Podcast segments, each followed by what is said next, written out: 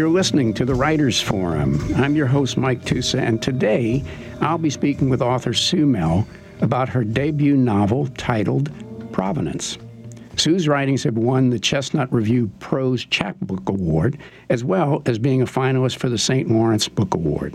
Her writings have appeared in various magazines, including Jellyfish Review and Cleaver Magazine. Her debut novel, which we'll be talking about today, was the winner of the 2021 Blue Moon Novel Award. Welcome to the show, Sue. Thank you so much, Mike. It's a pleasure to be here. Well, you know, let's jump right in a little bit. How how long did you work on Providence, and how did it feel to have it finished? Uh, well, it's amazing to have it be done. Um, I started. Uh, it started as a short story when I was in graduate school, and became um, my thesis. The first hundred pages of the original draft. Um, took me about another year and a half to finish that uh, original version, which I sent around to agents to very little feedback at all. Uh, one no and a lot of ghosts. Um, and then I was looking into uh, working with an, a developmental editor or doing, I wanted to do something or chopping it up into stories. I didn't know what. And then I uh, heard about Bookends, which is a mentorship program for revising a draft of a novel through uh, SUNY Stony Brook, Southampton. So I applied and I got a fellowship, and then I spent another year um, revising the novel. And in that year, I actually rewrote the whole thing. I only kept two short scenes and some description. Wow. Everything else, Mhm. yeah. Um, so a long, a long process. Um, so finished in the end of um, the uh, first half of 2020, right as COVID started. Hmm. Um, and then I sent to many, many agents and submitted to some independent presses and some contests, and then was very excited to win. Um, so that was a real thrill. I got you. Well, you know, one of the things that authors talk about all the time, and so I have to ask, is how do you know when something's finished? Um, well, if you have mentors, you can ask them what they think. I, I mean, I do think that at a certain point you kind of feel like you're done, Uh-huh. which means that either you are done or you need to, you know, set it down for a while. Um, eh, Yeah. it's it's it's always hard after something is finalized and in print, and then you read it and you're like. You know, it, it's funny that you say that. Sometimes authors will say, I know I've had this experience too. You've been doing rewriting, rewriting, and then you pick it up one day to rewrite, and you just say, "Oh, this is awful." Have you had Have you had that experience? not about this. no. Okay, good, good. Um, it's But that. about mo- earlier, shorter work, sometimes I'm like, Yeah. how was I sending that around? I got you. Now, you have written award-winning essays as well as as short stories. Talk about the decision to make the leap to writing a novel. Was it this short story you've told us it started as that that made that decision for you, or you know, were you thinking about it anyway and and decided to do it with this one? Uh, actually, I really, really resisted. I never um, thought of myself as writing in long form. Um, I was always interested in short stories and always imagined publishing collections, um, you know, which has become harder and harder to do as the years go by. Um, and even this story, uh, you know, when it started when I was in graduate school, I kept saying to my supervisor that semester, I said, "Oh, I, I think I could at like 30 pages." I was like, "I think I can see." It's a long story, but I can. I think I can see where it ends. And she was like, eh, "I don't really think so." She's like, "Just keep going, just keep going." And by the time I was at like 60, 70 pages, uh, I was like, "Okay, maybe it's a novella." uh, and and then I just finally had to admit that I was well into the beginning of a novel, and so I just forged ahead. Is it does making it a novel, in other words, a longer piece, present um, different difficulties for you than when you're writing a short story? It does. Uh, you know, in some ways, a short story is a snapshot of a particular moment. Um, or the effects of a series of moments over time. Um, whereas a novel is is is you know dem- demands you know the reader needs something. Uh, it's more complex in characterization and um, you know uh, drama. Mhm. Um, Yeah. this is larger in scope. Um, Okay. Well, and I guess it gives you more ability to flesh out additional things, additional themes. yes. Yeah. Okay. Think Go ahead. uh, that I always had a the I always had the same kind of arc for Mm-hmm. the main character DJ. Um, this idea that he wouldn't necessarily redeem his own life so much as become a significant figure in the life of his young niece. Yeah. Well, he does. He doesn't know that going in. So let's talk a little bit about him. In in Providence, you've created this main character, DJ, whose wife Belinda has died, and he's trying to reconstruct his life and his future. Have you Yes. had such losses in your own life, or those close to you that you drew on in writing about his journey? Um. Yes. Okay. All right. You want to tell us about that, or is that should we skip over that? Well, uh, uh, it's a difficult. I, I, did have a very close friend um, who, whose death had a tremendous. That loss was a was a tremendous loss on me and his wife and kids. Um, really, my best friend's husband, Uh-huh. um, and uh, th- that did uh, kind of cause a turnaround in my life, which which uh, probably ultimately led to my writing. I see. um, in a way. Well, you know, when things like that happen, I've always thought a door opens. That sounds kind of trite. Um, you know, you have to decide whether to walk through it or not, right? Yes, yes. I, All right. I think that's true. Well, authors tell me, and I'm going to use DJ as our example, that if they create a good character or characters, that the characters actually help write the story. Um, did you find that to be true with DJ or with any of the other characters? Uh, I'm definitely uh, one of those writers who sits in a chair and kind of tries to invade the space of the story. Mhm. Um, so I definitely listen to what you know. I hear what the in my head what the characters are saying. I'm not sure if that's exactly what you mean. Yeah, Um, yeah, yeah. Uh, definitely, the dialogue is driven by the characters. Well, eh, by way of example, I had an author one time tell me. He said, "You know, sometimes I'm writing a scene, and the and the character says, "No, I'm not going to do that." And I, and I've had other authors say that they live with their characters for months at a time in dialogue in their head.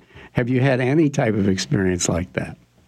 uh, definitely, the characters talking in my head for sure. Okay, all right. Yeah. All right. So in the prologue to the book, DJ is recounting and reminiscing about the various items that were purchased by him and Belinda during their marriage. And I was struck, first of all, I think that was a, an excellent way to start it, but I was struck by the fact that um, without memories, without relationships attached to those memories, you know, there really is a question about who we are. And that, it seemed to me, was part of what DJ's dilemma was going forward. Is that right? I'm I'm not about who he is with without his wife. Yes, ma'am. Yeah. Um, uh, I think that's true. Al- al- Although, I mean, that's an excellent observation. Although I don't think that I necessarily thought of it that way. Um, Well, it's a universal theme, it seemed to me. And of course, that's always helpful in writing. Um, but it is DJ's dilemma is going forward is kind of who is he? I mean, I think if my memory is correct in the book, he kind of has a very a couple of flings trying to figure out, you know, what he wants to do, how he wants to live, um, before he makes the decision, which we'll talk about in a minute, to kind of go back home, right? yes. Yeah. I think he is definitely looking to latch on to something else. Um, uh, and, and that he's always framed himself within the context of a of a another person of another a woman that he's in a relationship with. Yeah. Um, so without that, yeah, that he is is lost in in in a certain way. And I think lots of folks can identify that with that. Can I get you um, perhaps to read an excerpt from the book for us? Yes, I would love to. Okay. And if you need to set up a particular scene or whatever, just tell us a little bit before you read it. Uh, not really. I, I think this. I think it's self-explanatory. Okay.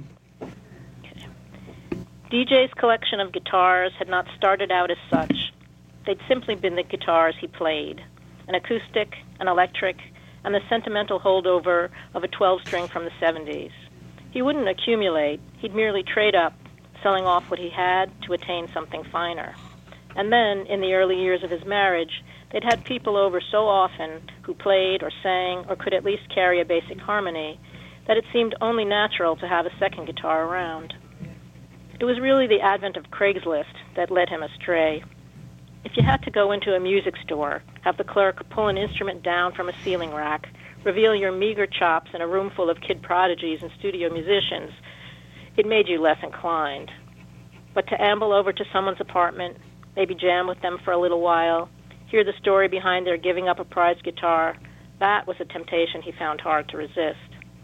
It was interesting just to see how other people lived, and when Belinda died, it was a salve for his loneliness. The woman he'd bought the Martin from was a talented musician and contemporary composer, an academic with a Patti Smith vibe, who turned out to be dying herself. For a month or so, they joined their sorrows. He'd have paid more for the guitar, would have bought her baby grand and the beautiful Persian rug beneath it if he'd had somewhere to put them. He'd have moved in, which they'd briefly considered one rainy afternoon, nestled on her couch, listening across the spectrum from Satie to the Pogues to Miles Davis. She was one of those people who could play almost any instrument she picked up. He told no one about her, or the time they'd spent, or how hard they both wept when she insisted he move on. Ah. Well, let me ask you. By the way, I love your musical references throughout. Do you play music? Uh, smattering, smattering. you know, like a tiny, like tiny little bit of piano, tiny bit of guitar. I played cello a little bit seriously in high school in the beginning of college, but um, I didn't keep it up. All right. Well, it's interesting. I'm going to go back to metaphor here. My friends who play guitar have always told me that you have to have more than one guitar. You have to have three, four, five guitars. and when I've asked, and no, but I'm curious about this in reference to DJ a little bit. I'm, I'm diving a little deeper here, if you let me. When I've asked them why, you know, because I don't play, they say, well, you get to have a different personality with each guitar. Yes. Is that's a little bit relevant to DJ, I think, as he's trying to find his way. Oh, that's interesting. Yeah, yeah, yeah, yeah. Well, each each guitar has its own particular sound and its own personality. Mm-hmm. Um, I think that's really true, and um, they fit different moods and. Um, yeah, well, again, with DJ, I just saw it as again an example of him exploring, trying to find out who he is. Well, let's let's get back to the story. Okay. In, in trying to move forward, DJ moves back to the town where he grew up and he moves in with his sister Connie. Was it significant to you in crafting the story that he returns home in order to try to start over?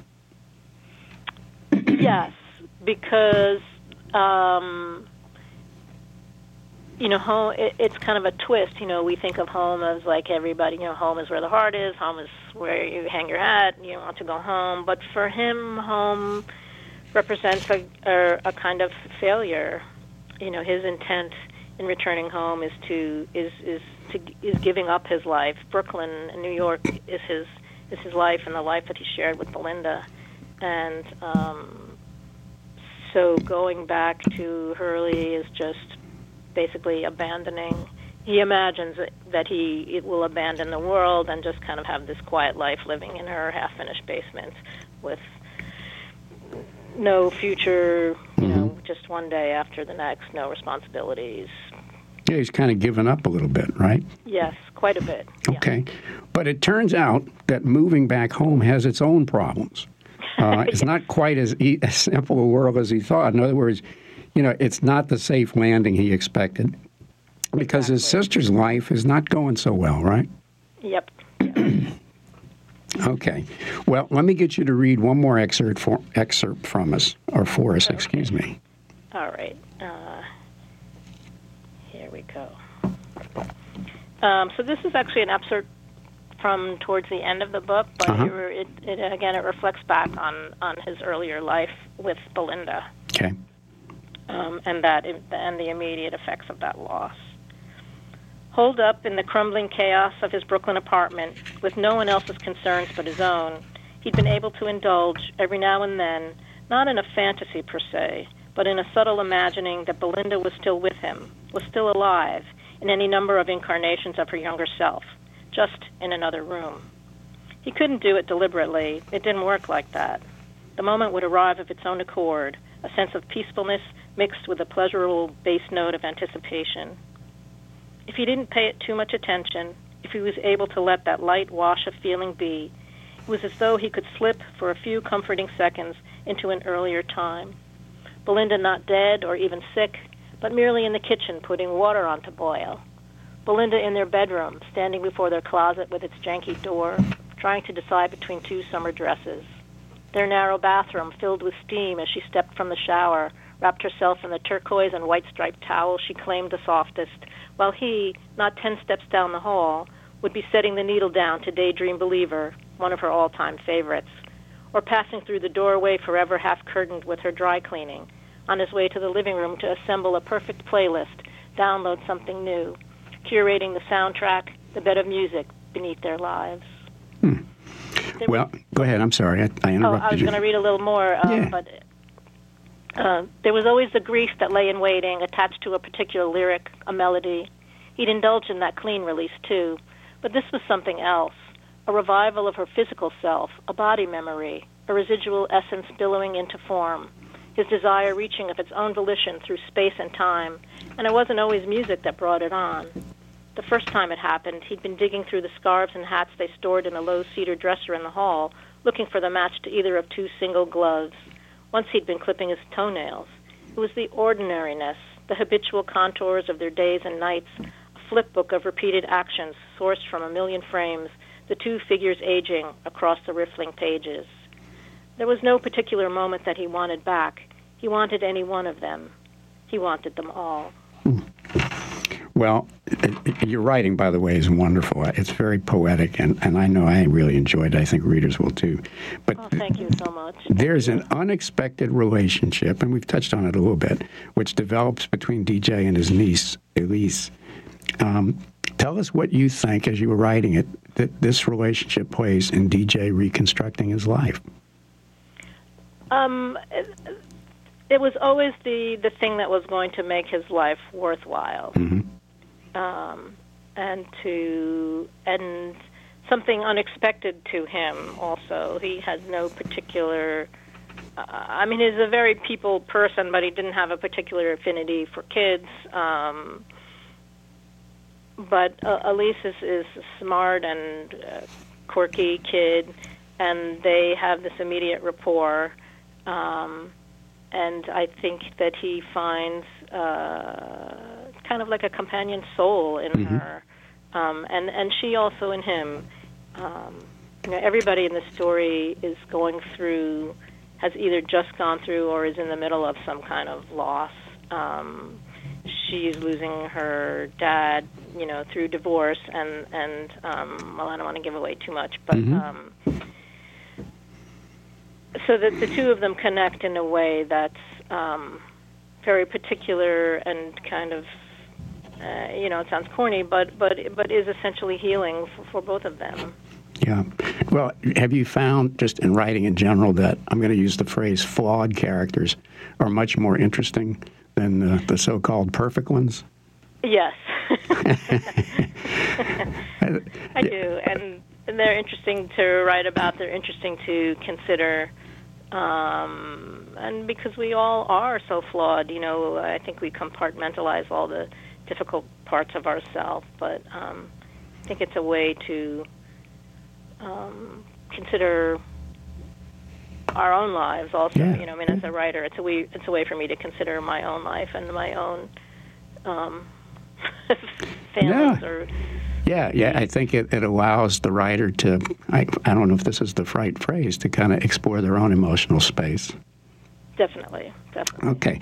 Now, this unexpected relationship reminded me a little bit of a, an old ministerial saying, and setting aside the religious aspect, the idea that sometimes the miracle you pray for is not the one you get, and that's that's what really happens with DJ, right? Yes. Yes. Okay. All right. So I want to come back to music here for a minute. I'm a big music fan as well. You talked about the guitars that he owns. You also, in the book, talk about records that he owns. And there are uh, various references to uh, songs, uh, Gilbert O'Sullivan or Fleetwood Mac. What role did you see music playing in the story? And, and this is a question listeners will sometimes ask, um, in particular, why did you pick the songs you picked? Um, you know, uh, I, think music and art, you know, have both been, you know, visual arts have both been significant in my own life. And um, throughout the novel, DJ is kind of struggling with this composition that he's creating, a piece of music. Um, and I think in some ways that was me talking to myself about writing the novel and writing a, a longer work and trying to to figure that out and tr- wanting to wanting the reader to be able to feel particular things. Um, you know, I laughed, I cried, I fell in love. Uh-huh. what what you're what you're hoping for, what I'm hoping for. Um, so so music was definitely a way to um, access emotion and um, and al- also make kind of cultural references to a particular time and to um, someone who'd grown up in a particular era. Um, and the choice of Yeah. the particular songs is an interesting thing. Uh, sometimes I had something in mind. Um, DJ was based on someone I once knew, so so some of the songs are songs that I associated with him, Mm-hmm. and and sometimes I just had a moment in a story, and I might Google around, or I might just reach for the for the first thing that came into my head, and then I would go online and play it. And more often than not, I would be surprised at what I found. Uh-huh. Um, you know, it would seem very um, serendipitous Yeah. you know, or I might hear something um, online or on Spotify um, that I think, oh, oh, that would be perfect for for this scene. Okay. Well, back to the issue of how our identity is uh, and how DJ's identity is. It's, I've always understood that identity is tied to memory, and music actually helps lay down memories, right? Yes, music um, is you know one of the last things to go when um, music and poetry. They say when in, in dementia. Um, Yeah, I, I, they use it for therapy and that for uh, Alzheimer patients. Yeah, Yeah. yeah, I thought, I don't know, maybe I'm reading too much, but that's one of those themes that I, I saw in this.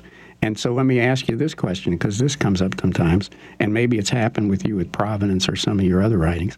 Have you ever had folks read your writings and tell you what they got out of it that was just not on your radar when you wrote it?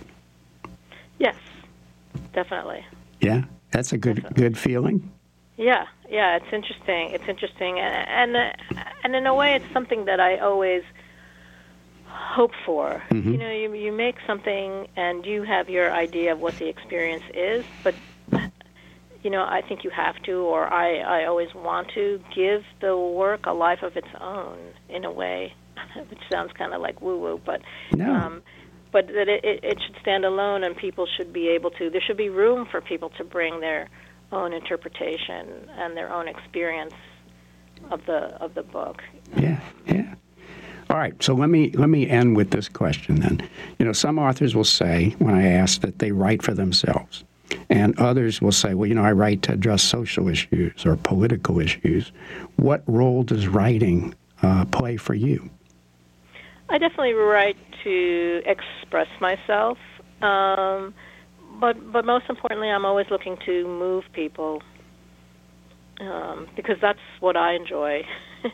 um, I like to be moved by a book um, or a play or a piece of music. Um, so I'm always hoping hoping to do that in some way. And get folks to reflect. Uh, yeah, that's a bonus. Yeah, Okay, for okay, sure. all right, okay. yeah, for right. sure. Well, Sue, that's all the time we have for today. Um, for everybody listening, you've been listening to Writers Forum. I'm your host, Mike Tusa, and I've been speaking with author Sue Mell about her debut novel, Provenance.